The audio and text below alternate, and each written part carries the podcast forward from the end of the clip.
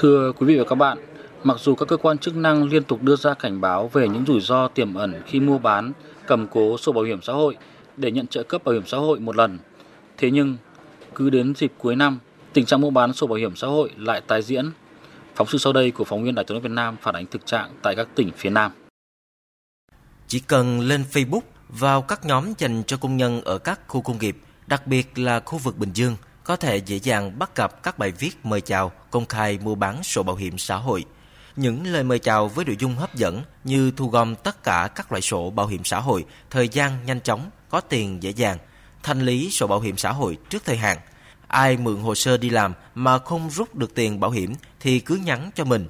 So với mấy tháng trước, các đối tượng để số điện thoại công khai thì hiện nay chỉ đăng thông tin rồi mời chào nhắn tin riêng để chốt giao dịch. Tại thành phố Hồ Chí Minh, tình trạng rao mua bán sổ không phổ biến trên mạng xã hội như Bình Dương, nhưng đã xảy ra ở một số địa bàn vùng ven. Mới đây, Bảo hiểm xã hội huyện Củ Chi, thành phố Hồ Chí Minh phát hiện hàng loạt công nhân trên địa bàn huyện ủy quyền cho một người làm thủ tục nhận trợ cấp bảo hiểm xã hội một lần. Trước vụ việc đáng ngờ lặp đi lặp lại nhiều lần, cơ quan bảo hiểm đã chuyển hồ sơ sang công an huyện điều tra.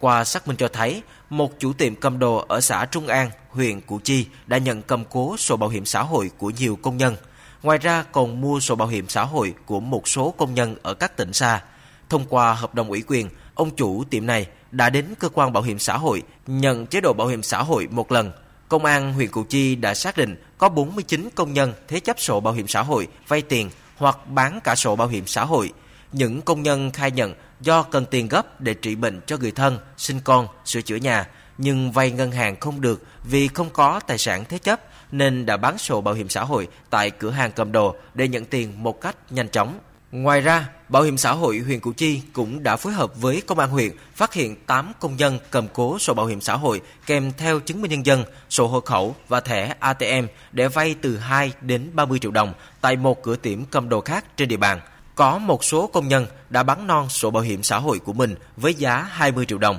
trong khi nếu chờ thêm 5 tháng nữa đến thời hạn nhận tiền tại cơ quan bảo hiểm xã hội sẽ được 25 triệu đồng. Ông Trần Dũng Hà, Phó Giám đốc Bảo hiểm xã hội thành phố Hồ Chí Minh cho biết, việc cầm cố mua bán sổ bảo hiểm xã hội thường núp dưới hình thức ủy quyền, dùng giấy tờ ủy quyền thực hiện tại phòng công chứng để hợp thức hóa việc mua bán nên cán bộ bảo hiểm xã hội khó nhận biết được. Người lao động chỉ cần gọi qua các số điện thoại hoặc gửi tin nhắn là có thể giao dịch và nhận tiền tại các phòng công chứng. Tuy nhiên, số tiền người lao động nhận được từ nơi cầm cố, mua bán sẽ thấp hơn rất nhiều số tiền thực tế nhận từ cơ quan bảo hiểm xã hội. Cũng theo ông Hà, dù tinh vi nhưng bảo hiểm xã hội cũng đã phát hiện khi một người được nhiều người ủy quyền và nhiều lần nhận trợ cấp bảo hiểm xã hội. Vì vậy, Bảo hiểm xã hội thành phố Hồ Chí Minh đã chỉ đạo các bảo hiểm xã hội quận huyện chú ý những trường hợp được ủy quyền từ hai lần trở lên, thống kê và chuyển cơ quan công an để xử lý theo quy định của pháp luật. Lãnh đạo Bảo hiểm xã hội cho biết, việc mua bán sổ vừa bất lợi cho người lao động nhưng cũng tiềm ẩn nhiều nguy cơ cho chính người mua. Người bán sẽ nhận được tiền ít hơn, còn người mua thì cũng không ít rủi ro. Đã có những trường hợp người lao động sau khi đã cầm cố thế chấp bán sổ rồi nhưng liên hệ cơ quan bảo hiểm xã hội báo mất và được cấp sổ mới, nhanh tay nộp hồ sơ hưởng bảo hiểm xã hội một lần. Người mua nhận thế chấp, sau đó nộp thì không được cơ quan giải quyết. Rủi ro nếu chẳng may cái người bán sổ, người lao động chết thì theo quy định của pháp luật là phải giải quyết chế độ trợ cấp túc và trợ cấp túc này chỉ giải quyết cho thân nhân của người lao động. Như vậy thì người mua sổ hoặc nhận cầm cố thế chấp sẽ không được giải quyết trợ cấp bảo hiểm sau một lần. Theo luật sư Nguyễn Văn Hậu, Phó chủ nhiệm đoàn luật sư thành phố Hồ Chí Minh, hiện nay sổ bảo hiểm xã hội được cấp và giao cho từng người lao động giữ để theo dõi việc đóng, hưởng chế độ bảo hiểm xã hội. Tuy nhiên, Thời gian qua, lợi dụng tình hình dịch COVID-19, nhiều người lao động gặp khó khăn trong vấn đề việc làm nên tình trạng mua bán sổ bảo hiểm xã hội, núp bóng ký hợp đồng ủy quyền giải quyết chế độ bảo hiểm xã hội một lần xảy ra nhiều. Thậm chí có nhiều trang Facebook cá nhân, nhiều người mạo danh là cán bộ cơ quan bảo hiểm xã hội hỗ trợ giải quyết sổ bảo hiểm xã hội cho người lao động có nhu cầu. Ngoài ra, các đầu nậu này tập trung mua sổ bảo hiểm xã hội của những công nhân mượn hồ sơ đi làm không chính chủ để trục lợi chính sách. Đây là một hành vi bất hợp pháp sẽ bị xử phạt hành chính, thậm chí xử lý hình sự.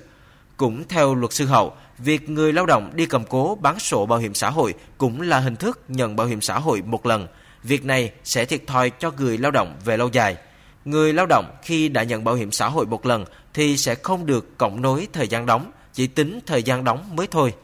Như vậy, người lao động mất cơ hội hưởng lương hưu. Cho nên, nếu ngừng đóng bảo hiểm xã hội thì có thể bảo lưu thời gian để có cơ hội tham gia bảo hiểm xã hội bắt buộc hoặc bảo hiểm xã hội tự nguyện. Người lao động cũng nên cân nhắc, lựa chọn việc nhận bảo hiểm xã hội một lần. Không nên vì cái lợi trước mắt mà bỏ lỡ cái cơ hội để được hưởng lương hưu để mà trang trải cuộc sống cũng như là hưởng bảo hiểm xã hội để chăm sóc sức khỏe về già. Và nếu như không may mà bị thất nghiệp thì người lao động nên đăng ký trợ cấp thất nghiệp, trợ cấp và học nghề. Cái chế độ hỗ trợ từ cái gói an sinh của chính phủ.